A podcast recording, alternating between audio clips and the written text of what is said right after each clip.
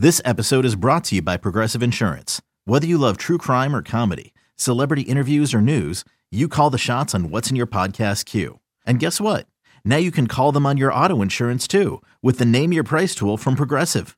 It works just the way it sounds. You tell Progressive how much you want to pay for car insurance, and they'll show you coverage options that fit your budget. Get your quote today at progressive.com to join the over 28 million drivers who trust Progressive.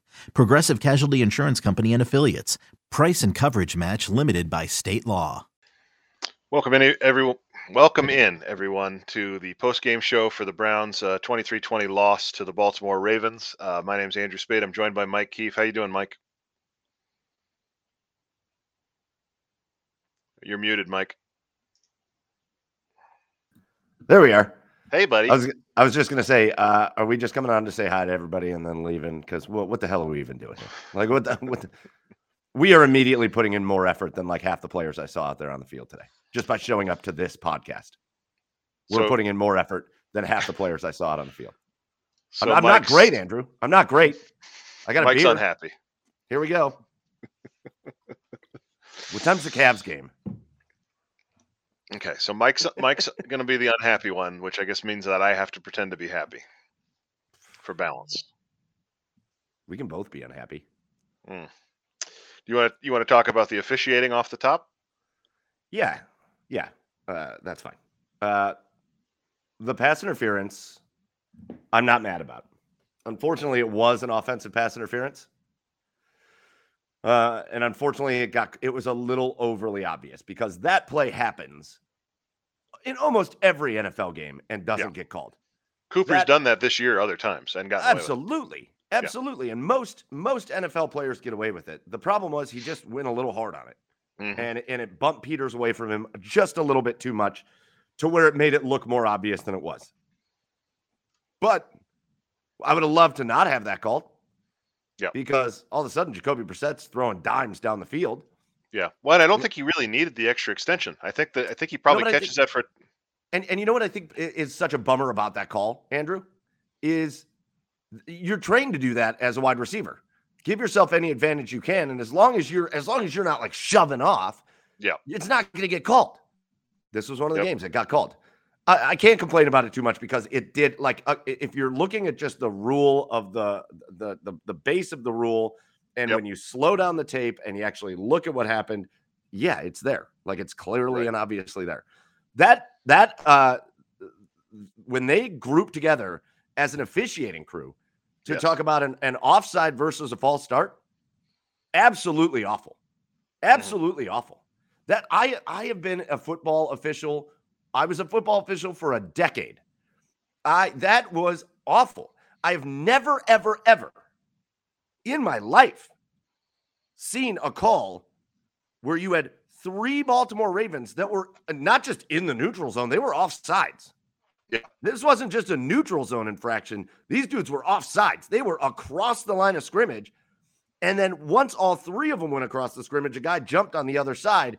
I've never seen it at any level of football that you would call that a false start. At Mhm. any level of football. Because, and here's where Gene Steratore's explanation on TV, if you were watching the TV broadcast, was wrong. Yep. Here's where Steratore's explanation was wrong. He's talking about a neutral zone infraction. A neutral zone infraction can be backed up. That can be backed up. But once you so much as even cross through the neutral zone, you are off sides. That Right. can't be backed up. Yep. So to say, oh, well, they- you know, they had the chance to get back, but a guy on the other side jumped, so it should have been a false start. Absolutely terrible.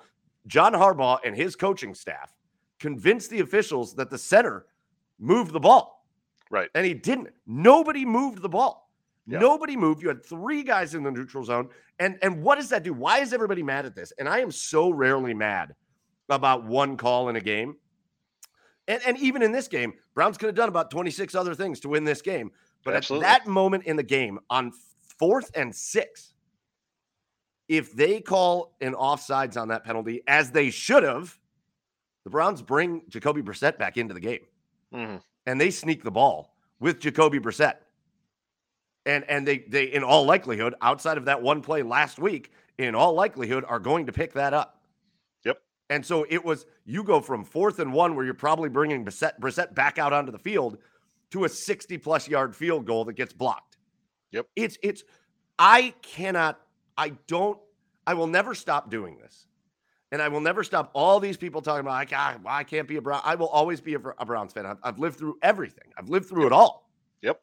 But it is so hard to continue to do this week in and week out.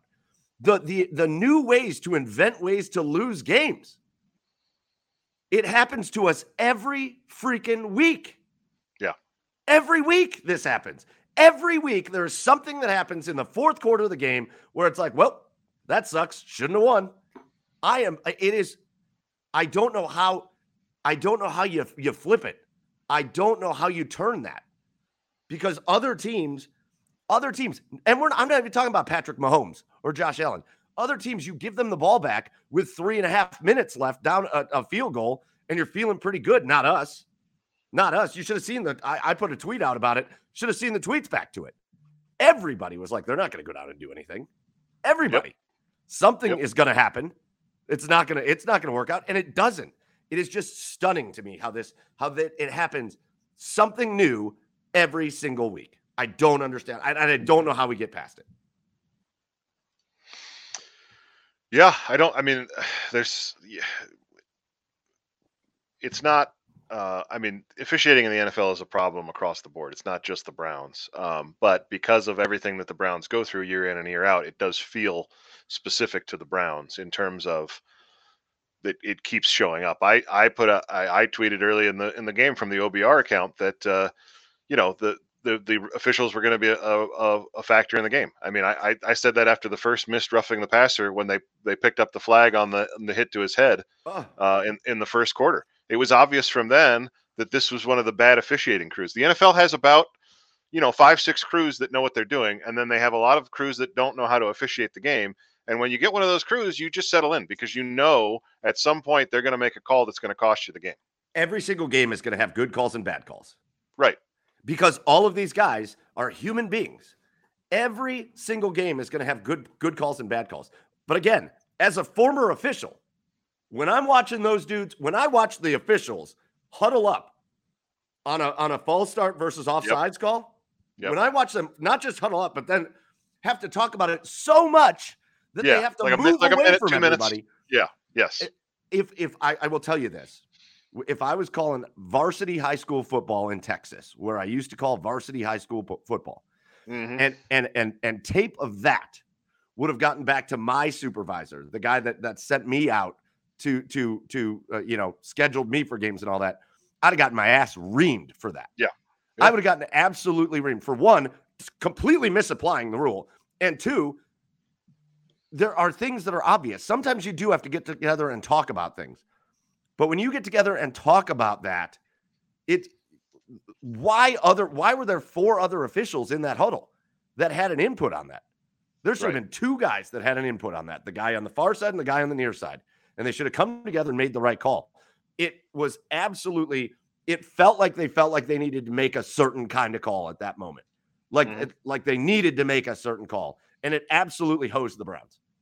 It it absolutely if if nothing else, if you don't know and this looks just as bad because, again, the call was obvious. But if you don't know, offset that thing. Offset it. We got motion on both sides. Offset it. Go back with what you were originally going to do. But this, absolutely terrible. That, that was yeah. terrible. And, I, and again, I, I hate to be Mr. Referee guy because I I I I want to say that my experience leads me to other directions when it comes to discussing the game. But at the end of a game, when you're about to put the, the ball on the foot of a kicker to try to tie the game, to completely misapply a rule, it's awful. It's awful. Yep. Awful. It's also worth mentioning the uh, missed uh, late hit on Jacoby Brissett on his uh, sideline pass to uh, Donovan Peoples Jones that put the Browns in position to attempt that field goal. If that's called, it's another 15 yards, and I believe they'd have the ball at the 25 which then affects all of the play calling from there and and makes the false start thing less of an issue because they're easily within field goal range. So um, a really bad last drive uh, officiating, three questionable calls, all three go against the Browns. So to your point, Mike, you you can you can talk about one specific call that you're absolutely right. It, it, that discrete moment changes the game, but you can also talk about the fact that you have three questionable calls, all of them go against the Browns uh, in one drive. That's also kind of hard to find in the NFL. Typically, if the officials are bad, they're bad both ways. They don't, you know, and I, I know that there's a lot of people in chat saying it's always against the Browns, and I know how that feels, and I I agree it feels that way. But usually when these guys miss calls, they miss them both ways, and it evens out, and you say, okay, we'll move on. Three questionable calls in one drive that was either to tie or to win the game. They all go against the Browns, and so you're left feeling like, you know, uh, as somebody said in chat, we're playing the the Ravens and the refs today. And but listen, and and and you can only do this so much before you drive yourself crazy. Yeah, because, we're about to stop because it does suck. It sucks. Right. That that whole scenario, that last drive, what the officials did on that last drive was awful. And there's going to be a report that comes out tomorrow morning, and they're oh well, they misapplied this and they didn't do that. None of that matters though. None no. of that matters. I hate no. I hate those reports. I hate when those reports come out. Yep. The fact though, the fact is the Browns scored 10 points in the first quarter and looked competent and good. Yes. Defensively, they looked competent and good. Offensively, they were at least moving the ball. They looked fine. And then they went from the, the, the second and the third quarter. What the hell happened? Yep. What the hell happened? It was awful. The whole thing was awful. And, and listen, I just I don't know how this team just flips a switch, sw- uh, flips a switch over and over and over again throughout the course of a game. Yeah. Throughout, how does this team come out and put together the most beautiful drive for a touchdown on their opening drive, the most beautiful drive for a touchdown in the fourth quarter, that 75 yard drive that they put together for the Kareem Kareem Hunt touchdown? How do they continue to do that? And then the, and then there's other drives where they just brutal, absolutely brutal. The things when you run this offense, Andrew, when you run this offense, there are certain things that you can't do. Like, I don't mind. I will never mind throwing the ball on first down. Everybody that says mm-hmm. you just got to run the ball on first down, that's called predictable, and every defense knows it. And I know we've got the best running back in the NFL, but every defense knows it. It's not just that you're throwing the ball on first down, but how many times do they either have a gain of nothing or a negative play on first down in this game? How many times did Jacoby Brissett get sacked or have a negative play on first down? Now all of a sudden you're at second and 12, second and 15. That takes the running game out of it. It is amazing. You cannot, you have to call plays that are going to give you positive yards on first down. And whether they were badly executed, which some of them were, or whether they were, Jake Burns called it out uh, on, on Twitter. There were a couple of those plays that were like major five, seven step drop plays, long developing down the field plays. Jacoby has to wait for guys to get open. They don't. He gets sacked and your whole scheme of your offense goes out the window. I just, man, I just this whole game, there's so many frustration points. And it's it's everybody. It's everybody. Yeah. I mean, I mean, we can talk about the defense, and I know we will. We can talk about the special teams, but it's just the frustration points are everywhere right now. Yeah. This it's what it is, what it is, Andrew. It's a bad football team right now. It's a yeah. bad we have a bad yeah. football team in Cleveland. Again. Yes. Oh freaking again. Yes. Yeah, I think that, and that's a great, that's kind of a great point to to start from, Mike. Is that they win this game? Maybe you know, uh, it feels like maybe they've got a chance to crawl back into the division. You know, with a win next week against Cincy at home, and they're 500, and who knows where things go from there. But it doesn't change the fact that they have played thus far this season like a bad football team, and um, bad football teams play bad on all sides of the ball.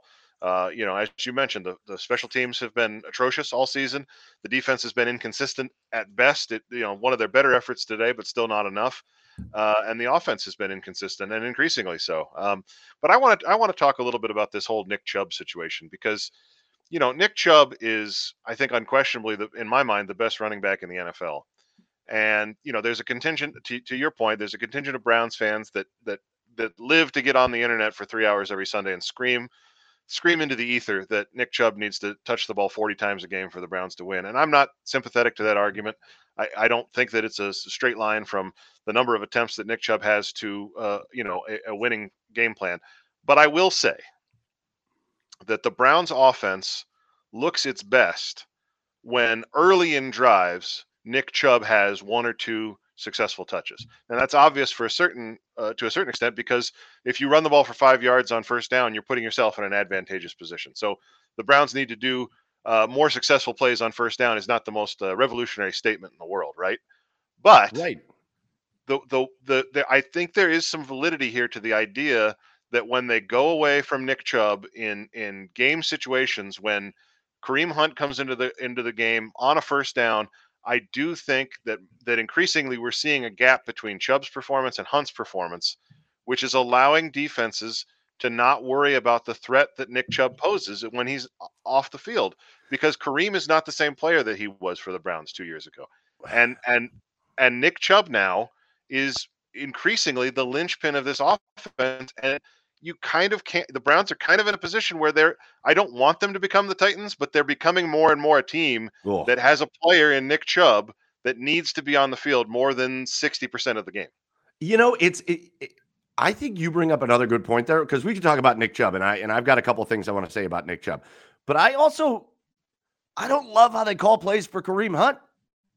This is, I agree with that. This, I, this I don't think he's killer, putting yes. He is a killer talented running back in this league. He is an amazingly talented guy. He is capable of being a number one running back on almost every other team. Almost. Almost every other yeah. team. He is This is where I think we disagree. Here's no, but here's here's my issue. On May 23rd, I want to go back to normal. What's normal? The Paramount Plus original series, Evil, returns. We've already hunted werewolves, demons. And now what? A baby Antichrist? Okie dokie. Prepare yourself. You will not beat us. For the end. I have visions of hell. Make it stop. Make it shut up. You're not gonna survive this. Evil, the final season. Streaming May 23rd, only on Paramount Plus. Survivor 46 is here, and so is On Fire, the only official Survivor podcast. And we have a twist this season. The winner of Survivor 45, Dee Valladares, will be joining us every week. We're going behind the scenes of the biggest moments, the how and the why things happen, and the strategy and analysis you can only get from someone like me, a Survivor winner. Listen to On Fire, the official Survivor podcast, wherever you get your podcast. When Kareem Hunt comes into the game, the running plays that they call for him are always those long developing outside run plays. And the yeah. and and and more often than not than not, he's in the game for passing purposes, and that's easy to coach against. And so for me, I think sometimes you've got to line the ball up and give Kareem Hunt the ball the way you give Nick Chubb the ball. Let him be like when we what do we always talk about with Kareem Hunt when he's going well? He's violent. He is a violent yeah, runner yeah. of the football. Yep. When he's going well, he's a violent runner of the football. And when you give him those long developing outside zone run plays, it takes away some of that because he has to slow himself down and look for lanes and all that. He's not as good as Nick Chubb at doing that. But if you let Kareem Hunt run a little bit between the tackles, get ahead of steam, and just plow through, Kareem Hunt is really good at doing that. He's good at making a guy miss and then bursting forward. And so I, I just don't again, Kareem Hunt in the game signals to the to the defense, hey, they're either going to the edges or this is a pass play. That's what they're doing. And right. so I don't love how they call that. I, I think they should call the game the same for both guys. I think you'd see more similar results. I, th- I think there's something to that, and I, I and I also think that Kareem Hunt has lost a, a half step to a step. I, I think his burst is not what I have seen in years past, and I and I and I am I have I think that that happens to running backs. You know, at a certain point in the in their NFL careers, it's not to say that he's not a good running back, but I think he certainly, to your point, has lost some of the uh, open field shiftiness that uh, marked his uh, Chiefs years and and certainly his earlier years with the Browns. And I and I think it puts them in a difficult spot because they're still using Kareem Hunt like he is almost a one B to Nick Chubb, and I think it's pretty clearly one and two right now and that means to me that Nick Chubb needs to be in the game more. Uh, and and and and to your point, Mike, in some situations that are unpredictable, right? Uh, I I mean, he was in on the last drive, which was a, a, a sense essentially a two minute drive, um, the way that they ran it. And, and I think he handled that well. So I think that there is scope for mixing this up a little bit. Yes. And these are the sorts of changes to, to make this a little bit of more of a big picture conversation. These are the sorts of changes we need to start seeing now because they're two and five the rope is pretty much out here on this season, and so there's not a lot of reason. Um, you know, uh, Kevin Stefanski has been a uh, stick with it kind of guy. He's been a let's not change things drastically kind of guy. Well, they're two and five. They've lost four games in a row. It feels like now is the time to start changing some of the things that felt like they couldn't be changed. Four games in a row. Oh, yeah. Listen, uh, when it comes to Chubb, I, I it, it's it, it's too predictable when yep. it comes to when Chubb's going to be in the game versus when Kareem's going to be in the game. Right. Uh, Chubb is more than satisfactory uh, being in the game in other circumstances. Uh, he's he's more than okay being in the game in passing downs and passing circumstances. So I don't I what I don't like is I I agree with I want Nick Chubb to be fresh all the way through a game. But here's where this kind of separates for me. So I don't mind when they pull him off a little bit here or there, get Kareem Hunt in there. I again, I had somebody blasting me in the comments on Monday's show last week, like Nick Chubb squats 600 yards, so you could give him the ball 30 times a game and he'd be fine. That's not no, how that I'm works. Not, no, that's that not, how, not that how works. works. Nope. That's not how that works. The guy's a human being. Right. He's a human being with human muscles and legs and emotions, and, Mike, and, and he's got human emotions too. Yeah, yeah, he can get sad. He can show his softer side. Nah, but but like you're gonna have to take him out at certain points, and and a lot of times yes. it's when he tells you to. There's a lot oh, of absolutely. times you see yeah. Nick Chubb say, "All right, cool, yeah, take yeah, me." Yeah. But here's here's where I have to separate it a little bit. I want Chubb to be rested enough, rested enough later in the game which means you got to play him later in the game. It means in those two minute drives, in those three right. minute drives, and this isn't necessarily about today's game because he was in there for a bit of that, but you got to play him. Yep. There's been too many times this year where Nick Chubb is off the field with three yes. minutes to go and beyond. Yes. Yes. That can't happen. There's a reason yes. that right. maybe you didn't run him 25 times in the first half. Yep. There's a reason you keep him fresh so that he can do damage later in the game. They haven't done that. They right. did a little bit today, but they still, I don't know, they still no, I think you're exactly right. I think you're exactly right, and I think that it, again, it comes to the conversation of they're two and five. They've lost four games in a row.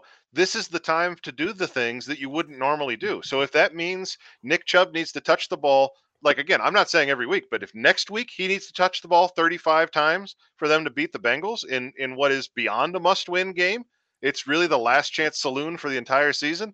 Uh, then that's what they should do because they've saved him it's a break. It's a break glass in case of emergency game next week. It was this week, and I think you saw yeah. his usage expand a little bit. It needs to expand even more, in my opinion, because he's the best running back in the game. I understand being responsible about usage. I understand not overusing a player when you're cruising to a victory against uh, the Steelers in the second half or whatever. But this is the time yeah. when that guy shouldn't come off the field for large stretches. And to your point, Mike, until he asks for it. Give him as much as he can handle next week. Yeah, I agree. I agree. It's it's uh I I I find myself caught in the middle because I want them to run the ball more. But again, I, I watch these play situations develop and I go, sure. well, shit, that that hurts. Like I was talking about before. When Jacoby Brissett gets sacked on first down and it's yeah. second and 17. Right. It's not exactly run the Nick Chubb. I mean, it, you still can. Right. But it's not exactly the play Absolutely. The, the, the, situation that's going to call for it. So, right. you know, on a lot of those three and outs that we saw in this game, that the Browns got themselves into negative territory. Yes. Second and long, third and long. Yes. That's not Nick Chubb territory.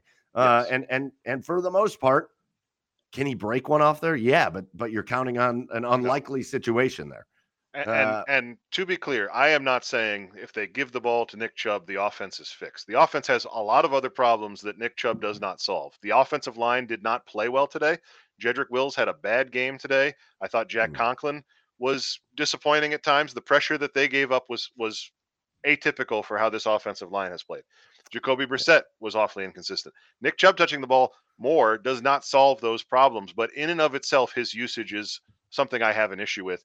Where the Browns are in their season. If they're five and two, we're not having this conversation. But they're in a position where they need every last drop of what everybody's got and he's the guy that's got more than anybody else so well, far this season.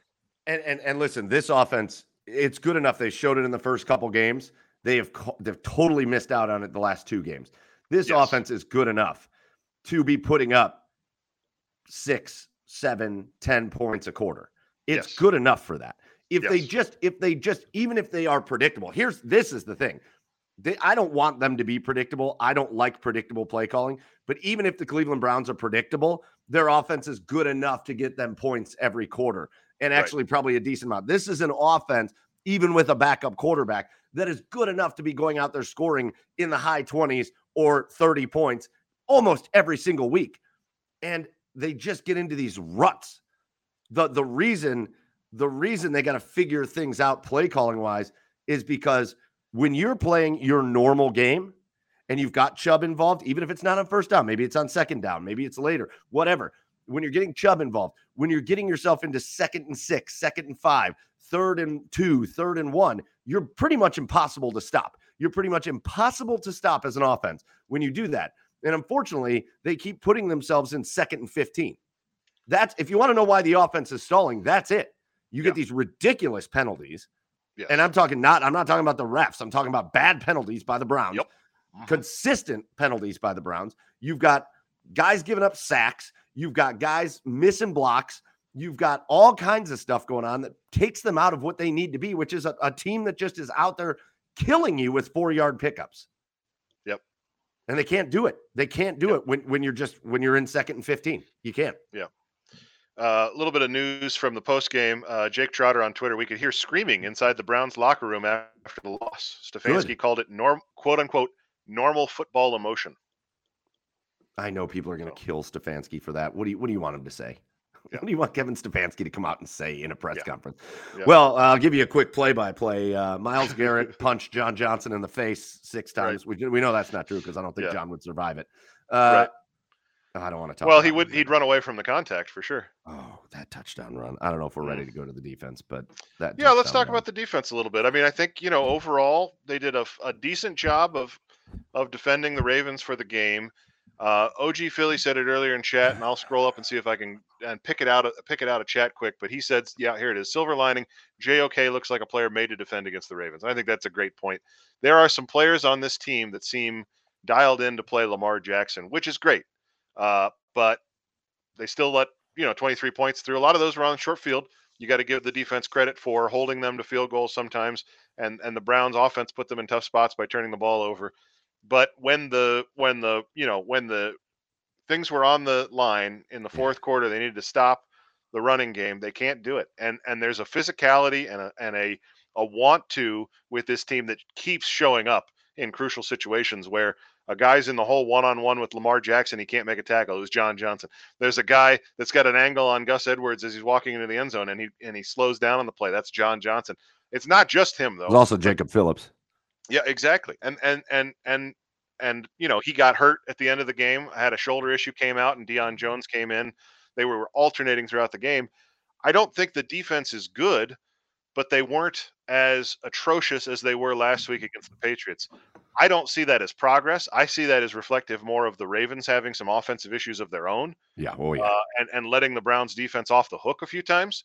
Um, but you, you can't sit here and kill the Ravens defense or the Browns defense when really, you know, 23 points, you feel like the, the Browns should have been able to come up with that against the Baltimore uh, defense. Well, again, it's it's it's very similar to the beginning conversation when when I say I don't want to blame penalties, but when penalties happen at a certain time, it sucks. Mm-hmm. It's the same thing with this defense. I don't have anything to really blame them for. They played pretty well. Yeah.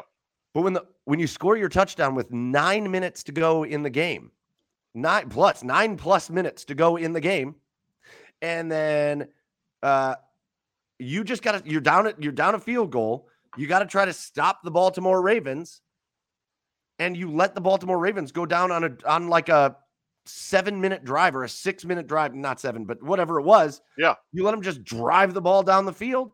It's you got somebody make a play. Right. Well, Please, J- J- JOK did to his credit. He punched that ball out, uh, made uh, yeah. a play out of nothing. I'm, and I'm, I'm not disagreeing with your point, I Mike. Know. I mean, and your point is that when they had obvious running situations again and again and again, they could not get the stop that they needed that would have given the Browns more time to operate with. But it's a thing that happened before too. It was it, it, yes, absolutely. Yeah, first of all, first of all, again, for everybody saying run the ball, get the ball back so that you have time to run the ball, so yes. you have time to run your whole offense. Get the ball back. They're running the ball like they like you want to. But it's also it's also the drive before that for the Ravens that was the touchdown run. Yes, you've got him stopped. You've got him stopped, and Grant Delpit's holding, which again questionable call again yep. on Grant Delpit. But yep. the the they can't recover. Right. That that extends the drive for the Ravens. The Browns can't recover. Boom, touchdown Ravens.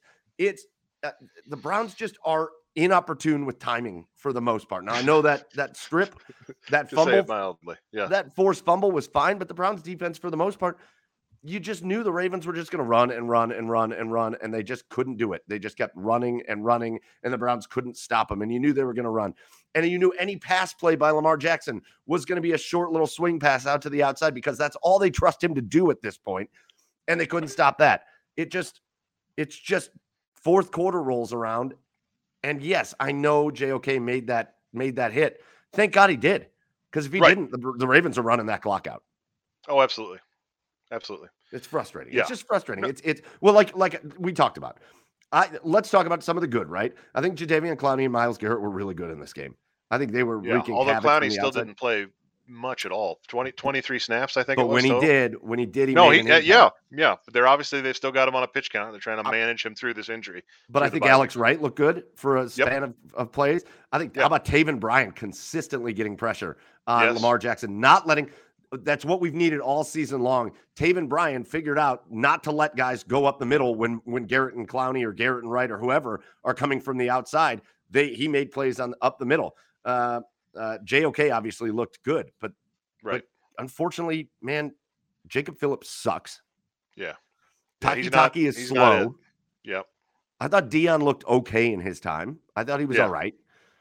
And then you got Delpit and Johnson back there. And again, yeah. just making losing plays. Yeah. Grant Delpit and John Johnson make losing plays. You want yeah. guys that make winning plays? They make losing plays. When I saw when I saw Gus Edwards running in and I saw John Johnson with an angle yeah. Easy and e- yes. absolutely with an angle. And he just let up, just let him run right past him. And then on Gus Edwards' other touchdown run, when I saw Jacob Phillips, if you look at the last touchdown by the Ravens on that short touchdown run, JOK read it right off the bat. He yep. read it immediately, went in and took out a blocker immediately. He knew what was coming and where it was going. Yes. Watch him. Go back and watch that play. Watch JOK fire in there. And and and then Jacob Phillips is standing three yards deep in the end zone. Yep. And he doesn't make a move until Edwards has hit the hole. It's too yep. late. It's everything slow. The recognition is slow, man. Like some of these guys, some of these guys, they're getting their their time is running very short. Yeah. With the Cleveland Browns, it better be. It, it feels to me in some like a defense that has uh, some players that are able to transcend a bad scheme and still make plays, but a lot of players who aren't. And the end result is a defense that is constantly underachieving because despite the fact that they have these stars, there, there's no cohesive team effort.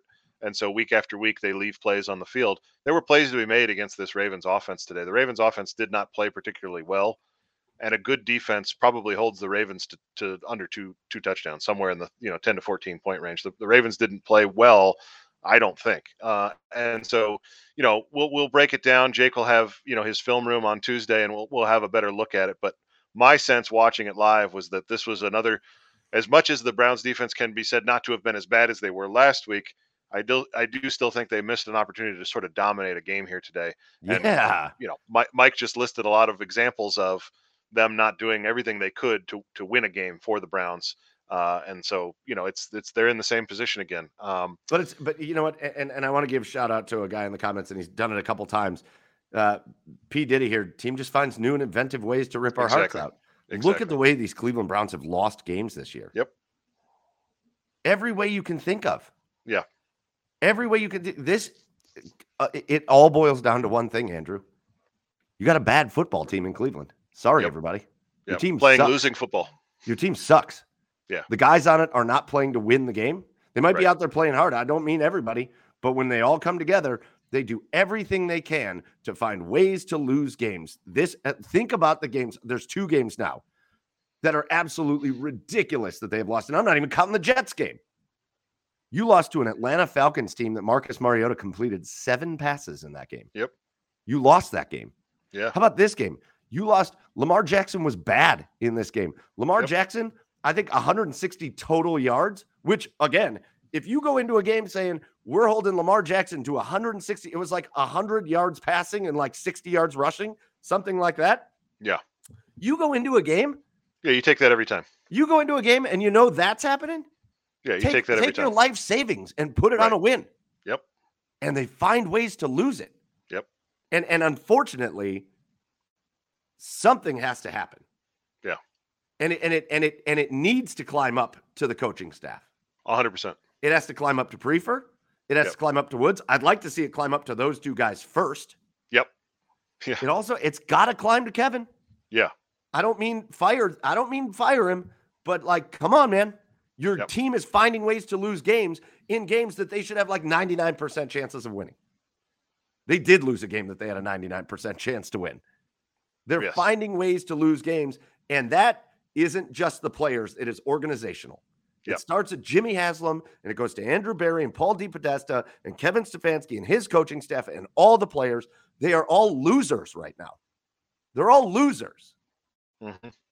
And I'm, I, you know, like I, Uh, it's just frustrating because I am the eternal optimist about everything. You probably have seen that through me through this entire time we've worked together, Andrew. I'm the Yeah. eternal optimist, but they are all losers, all of them. Every single one of them are losers.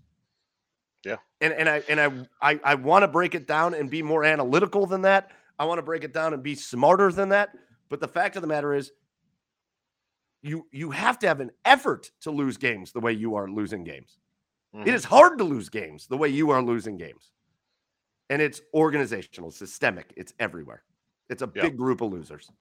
Let's talk about the special teams quick because uh, this is an area where I think you know it. This is there's been pressure on Mike Priefer going back to last season. I I was fairly outspoken in the offseason that that he was lucky to keep his job. Uh, I thought that making a change after last season and how poor the special teams were um, cost them games last year. I mean, we can go all the way back to week one when Jamie Gillan botched a punt, and Mike Priefer said uh, publicly, without shame, that they don't practice uh, failure. so they didn't practice what you do after you botch a punt. And so Jamie Gillan didn't know because he'd never practiced it and he didn't grow up playing football. So we can go all the way back to week one of last year to, to make the case and beyond to make the case for Mike Priefer. He's been here for four years and the Browns have never had even average special teams. They've been No. bad for four years. So he, he could have been fired last year. He should be fired now. There's no reason to keep him. Uh, literally any of us could go out there and do a better job and and you know and and be less of a bigot in the process. Uh, and and the, the team has been bad on special teams week in and week out. Now we understand, uh, you know that that uh, apparently Kevin and Mike coached together in Minnesota for a while, and so they are personally uh, connected. There's there's a friendship there, uh, you know, and and obviously Mike was the was the interim head coach when the Browns beat the Steelers uh, at the end of 2020, and you know that that none of that changes uh, with all of this, but. The Browns special teams have been bad. They made crucial errors again today throughout the game. And there's I cannot think of a single reason why Mike Priefer should be the special teams coach of the Cleveland Browns. I think I will say this. I want to say in fairness, because wasn't am I wrong? Am I wrong here? I might be wrong. I'm wrong on a lot of stuff. Wasn't Priefer here before Kevin? He one year. Freddie hired Yeah. him. Correct. So I think that's overblown. I don't think Priefer and Kevin are necessarily like best friends. I don't think that's why Priefer is here. Uh, Okay. I, I think it's a fun narrative. I think it's a fun story uh, to talk about. But uh, he was here before Kevin, and I think Kevin has just kept him here. But I, I, I think it's putting a lot of words into other people's mouths, including Kevin Stefanski, to say, "Oh yeah, they're like buddies, and and they've coached together and they like each other." We don't know that, but uh, Well, I'm just saying it because Brad Stainbrook said it. Yeah, that's fair. Uh, and and Brad's obviously very plugged in, but Yeah, that's uh, all. I'm I'm not pretending like I read something in a press conference. Just, no, no, no. Yeah, yeah. But yeah, no. Listen, man, uh, we can talk all we want about uh, guys not able to do things, but eventually, Right. again, that has to come down to coaching. Absolutely. Event that has to co- it has to come down to coaching. Uh, at some point, we have to stop saying, "Oh, Demetric Felton can't field a punt." Uh, oh, we got to send Donovan Peoples Jones out there, even though he's the least shifty guy on the planet. Like Donovan People, oh, I'm talking. I was telling you today. I texted the group, man. Watching Donovan Peoples Jones out there fielding punts would look. That's how I would look, except for I wouldn't catch the ball. Right. That's how I would look. He he's so slow to make a move that yeah, Yep. he's just getting. I, I love the comment from Brian uh, here. I want to know about punts. Why is our returner always running backwards? I was saying that to myself. At some point, don't you think, hey, this guy can kick the ball a little further, so I'm going to back up a little bit, so I don't Yep. have to retreat 20 yards to catch this punt. And that's a coaching note, right? The Oh, for coach sure. the coach says usually he kicks it about 60 yards. So you for this one, Donovan be on the 15. Right? No, yeah, no, Done. we're not going to do that. But no, there's but there's not. Andrew, you said it perfectly. It- Through four years, At no point have you been like, "Wow, man, the Brown special teams look great." Yep. You know, uh, like we had Tabor here for years and years. Yep. And how many times would you say, "Man, these the offense sucks. We don't have a quarterback. Our defense uh, doesn't show up to games, but man, our special teams looks nice." Yeah. How many times we say it all the time? Yep. Say it all the time. Yeah. Not here. No. You, you've got again. It's it's all a function of everything. It's all a function of everything. Getting getting your kicks blocked. That's that goes back to coaching. Yeah. Getting your kick block uh, go, goes yeah. back to coaching. Yeah, right. Penalty aside, 60 yarder, York can make those. Get, get, yeah. Why are you getting why are you the one team in this league that consistently yep. finds a way to get kicks blocked? Yep. Eh, By a eh, linebacker. Having a dude return a punt with with no moves. Right. The dude Just caught straight, it. Straight. He straight caught it on the left side of the field. He went over to the right side of the field and returned it down the sideline. That was it. He didn't Yep. make people miss. He wasn't like jumping in and out of tackles. It wasn't this great individual effort. He just was like, well, there's nobody on that side of the field, so I'll just go over there. That's how the return happened. That's coaching. The whole thing is coaching. I, and, and I know the Ravens are known for blocking kicks. The Browns get kicks blocked by a lot of teams.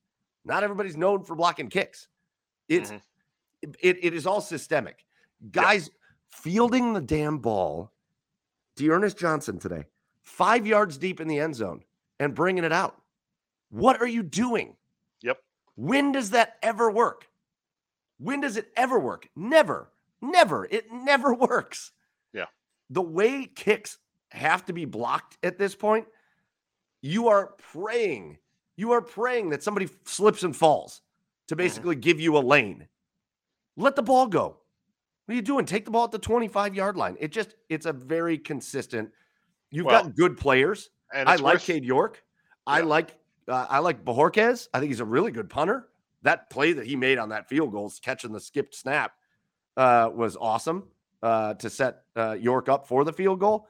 But it's just it, it's constantly something new. It's it's missed tackles, guys not being in the right spot, not covering the field on punt returns and kick returns, i- i- running the ball out, not lining up properly. At what point? At what point are we just going to be like, uh, Priefer Andrew Spayde is going to be the next uh, special Yeah. teams coach because he can figure this out. Yep. Yeah, um, I, and and it's worth mentioning on that bringing the kick out. Priefer has been asked about that by the by the media specifically, and his answer is is that sometimes they think they've got it blocked up so that they've got an opportunity to run one back. So it's not let's not blame D'Ernest here and think that he's freelancing out there. Priefer thinks sometimes that he can return it past the 25, and he's wrong almost every time. Almost every time. Yeah. I- think every time. I well, yeah, we'll say almost because I'm Yeah. sure there's been one or two where it's gone out to the 28. But the other things that you risk when that happens, Right. just take it at the 25. The NFL gave you a gift of five yards a couple years back. Just take the gift, uh, Mm-hmm. take it at the 25 and go away. Yep. So we talked about the offense and uh, the inconsistency with the Mhm. offense. Jacoby Brissett continues to play like a backup quarterback, which is not his fault. He is a backup quarterback. Uh, the the play calling continues to be uninspiring at times. Put the Browns in difficult positions, especially when they were backed up against their goal line and ran two pretty rough draw plays back to back.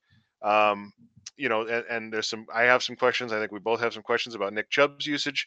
Uh, talked about the defense playing just well enough to lose, uh, and then the special teams continuing to be a, a, a- a massive, a massive liability for the Browns going on four years now. Which brings me to the big picture here.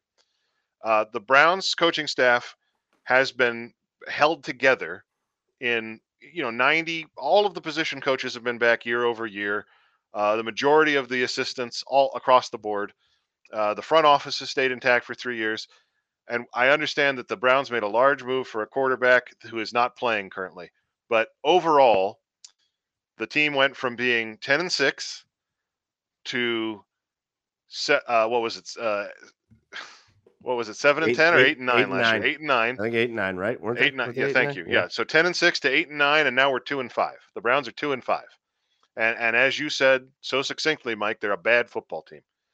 So when we've brought all of these professionals at, at the you know, the roster has completely changed. They've got all new players from three years ago. The front office is intact, the coaching staff is intact, and they are two and five. There's no other way to describe it. This isn't a matter of opinion. There's no other way to describe it than that this team is regressing. No doubt. No doubt. No doubt. You're again, there's a loser mentality. I don't know how else to say it. Yep. These guys are losers. Yeah. I don't mean that in a personal way. I mean Right. that literally on the field. Yeah. Just def- def- definitionally, they are not winning football games. I want to find a way to lose the game. That is what they Right. are doing. They are just losers out there. Yep. All of them. and, All and- of them together combined are Yeah. losers. It's it's and yeah, regressed for sure. Because look at Jacoby's numbers from today. He was fine. He should win that game. Yep. When Jacoby Brissett's out there efficiently throwing the ball Yep. and connecting on deep passes, which once again they connect on a wide open deep pass that doesn't go for a touchdown, leading the league in that. Uh, he's connecting on deep passes. He's connecting on intermediate and and short passes. Jacoby Brissett's numbers are good. Yep. Nick Chubb's out there running for however many yards per carry, but it was a decent number again. Uh, so you've got guys out there that are making plays.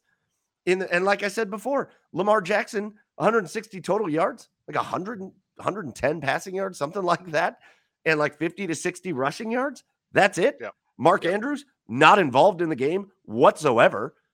Yep. Why are you losing that game? Yep. What are you doing losing that game? Yep. Nothing makes sense about that. Nothing. Yep. Nothing makes sense other than this. It is a group of losers. Yep. And they will do whatever they can do to not make the one play they need to make to win a game. That is what this Browns team is. Whatever they can do to not make that one play, that's what they're going to do. And they're going to lose. and it puts it puts me and and I think Mike you and I see this the same way. It it puts me in a difficult position because I have defended Kevin Stefanski when people complain about his play calling. I have defended him in terms of him being a good head coach and, and I think a great offensive mind and play caller in this league. But it puts you in a very difficult position because the team is regressing, and you cannot absolve the head coach of a lot of the problems No. that plague this football team right now.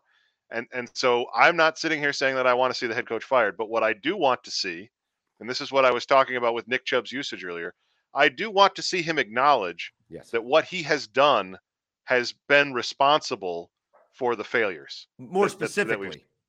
right? More specifically, because he's he's good at getting up on the stage and saying, I got to call plays better. No, I don't mean that. I mean Yeah.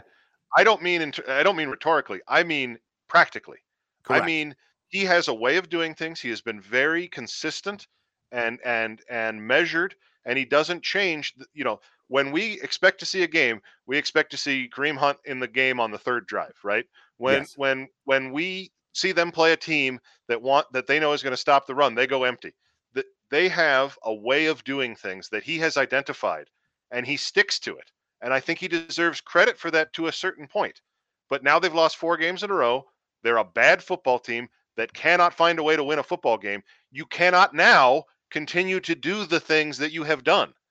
Now, doing it and expecting different results, that's the definition of insanity. So now is the time with the bye week right around the corner where changes are necessary. People need to lose their jobs. Responsibilities need to be shifted across the offense and the defense. Coaches need to coach a different scheme. That that they need to emphasize a different way to play football because the way that they have developed over the past three years is not working, and I don't think it's going to change. Yeah, I, I'm still at the point where if they fired Kevin Stefanski tomorrow, I'd be pissed. I'd be pissed. Absolutely, I'd be absolutely. livid. That's not what I'm saying here. No, no, no. And that, but I'm just saying a lot Yeah, of people are a Yeah. lot of people are starting to get to that point. I don't think Kevin Stefanski shows to us the people by uh, what what he's like in the locker room with the guys. Yep. Uh, I think he shows his just Agreed. you know Agreed. deadpan normal Yep. persona. Agreed. I don't Right. think that's what he's like at all. So I'd Yep. be pissed if they got rid of him. But no, but but also it's it there's that middle ground between he's also not at the point where he, he there's no there's no reproach. There's no you can't Yeah, go after him for things. Absolutely not. Yeah. So Kevin's got to be better. Yeah. He's got to be better. I don't I don't buy the whole play calling thing. I think No. because I also think Kevin Stefanski and Alex Van Pelt are both calling the plays as the game goes along. And so I don't think it's just boom, he's got to get rid of uh, you know, play calling and all that stuff, but he's got to be better. And and like you said, Andrew, there's a stubbornness about him in the way he thinks he should call the games. and Yes. what he thinks is going to be successful. And I think there needs to be an acknowledgement by Kevin Stefanski saying, I'm wrong on this. Right. This is not winning games for us. Right. Uh, because the number one way you stop being a loser, which all of these guys are, the number one way you stop being a loser is you look inside. You look inside and you say, I am coaching like a loser. I'm not making winning plays. I'm not Yeah. there. I'm doing, he does a lot of things that I love. He is, he does a lot of things that I love. He throws Agreed. up plays that I love. Agreed. Some of those short yardage plays where they fake a pitch and it's like an option where you can either pitch it out to Kareem, but then you pitch it inside to the tight end. I love those little plays when it's a short yardage situation. He Yep. draws up some stuff that I really do love. Yeah. But there are times where he also coaches like a loser Yeah. and the players are playing like losers. You got to look inside first. He's got to acknowledge that he needs to make changes. Yeah. And when he does, when he does, then things will change. Then then all of a sudden maybe you start winning a couple games here or there. Again, there's still an, all these yeah. games are winnable in front of you, but I but I do feel like I feel like you know wh- whenever you're ready to put a bow on this one, but this Yeah. this Well, I uh, just, I just, I want to say one more game. thing. A- As an example, I thought it was very interesting that uh, David Njoku and Pharaoh Brown both left with injuries in, in the late third quarter, early fourth quarter, and that forced the Browns to use uh, eleven personnel. They had to use three wide receivers because they were out of tight ends, and the offense looked good in the fourth Yep. quarter uh, on those drives. And I don't think that's a coincidence. I think that that that they were forced through injury to break a tendency. I, I think Yeah. that's I think that's something to think about when it comes time to to suit up against Cincinnati last next week. Are are is there uh, is Kevin Stefanski's way of keeping things consistent and and reliable, steady Eddie approach? Is that making them too predictable, and is that putting them in situations where they're they're having to fight uphill Yeah. a little bit? Of course it is. Of course it is. It is. But Yeah. but like you said, something's they got to figure out something to change because now there's now there needs to be the middle ground, right, Andrew? There needs to be the Right. middle ground between panic. You can't panic. Yes. Can't panic. Yes. Uh, so the middle ground between panic, which you don't want, but Right. also just stubbornness. Right. You have to acknowledge that what you're doing isn't working and make changes. Uh, and and and and now's the point where you, like you said, Andrew, you can experiment. Yes. You can experiment. There are things that should happen. You can experiment with play calls.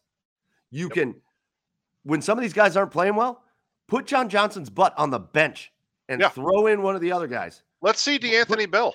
Yeah, Why not? put D'Anthony Bell in. Put Why Jacob not? Phillips's butt on the bench Right. and throw in. Yep. I don't know who's out there. Jordan Kunaszyk. Why not? Yeah, put him out there. Why not? Whatever. That's where that's where we can go at this point in the year because, as Paul Spencer said, the season's probably lost. Right. Two Yep. and five. You need this was the game. This was to me, this was the linchpin game. This was the linchpin as far as can you turn this thing around and go or can you not? And you lost it. Yep. You Yep. found a way to lose it. Yes. Officials, officials help, official assistance, but you mm-hmm. found a way to lose it. And so two and five, unless you're planning on going on like a four game winning streak, which Right. I'm not picking them to win any of these games. Yeah. Uh, you got to figure out you got to you got to figure out how you can make changes. 10 games left. You probably need you need 10 games to you need 10 wins to assure yourself of a playoff berth. That means they have to go 8 and 2.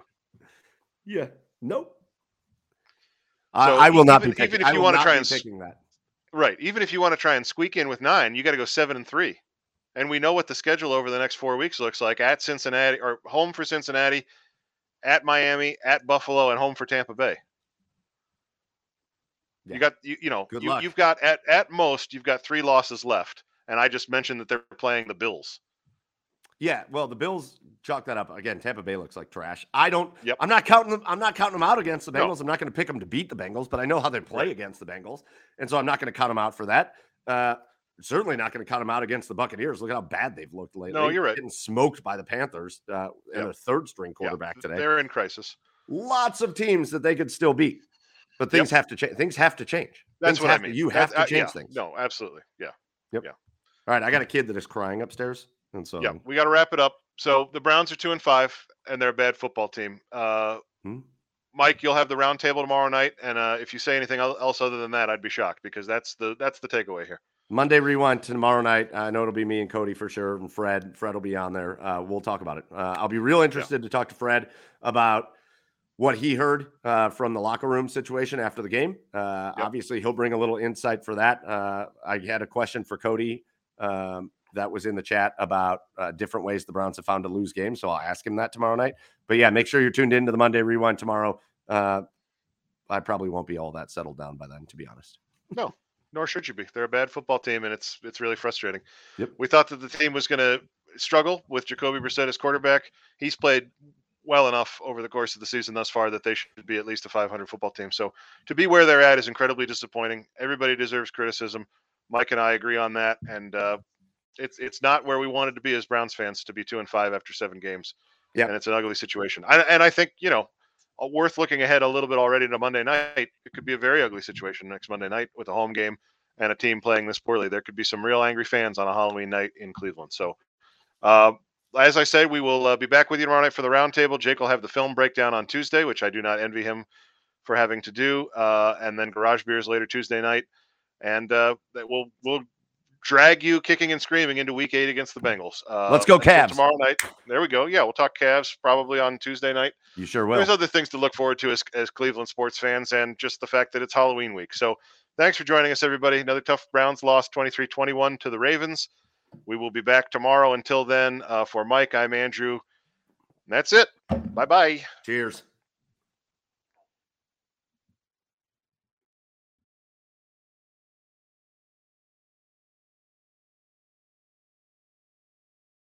CBS Wednesday. We have so many cool, diverse people from different backgrounds, different beliefs, different upbringings, and it just keeps growing I'm a citizen of the United States. I'm a hustler. I'm a big Taylor Swift fan. I'm the queen of the tribe. I am playing whatever role I gotta play. I'm gonna play this game full speed. I ain't going down like no punk. A new Survivor Wednesday on CBS and streaming on Paramount Plus.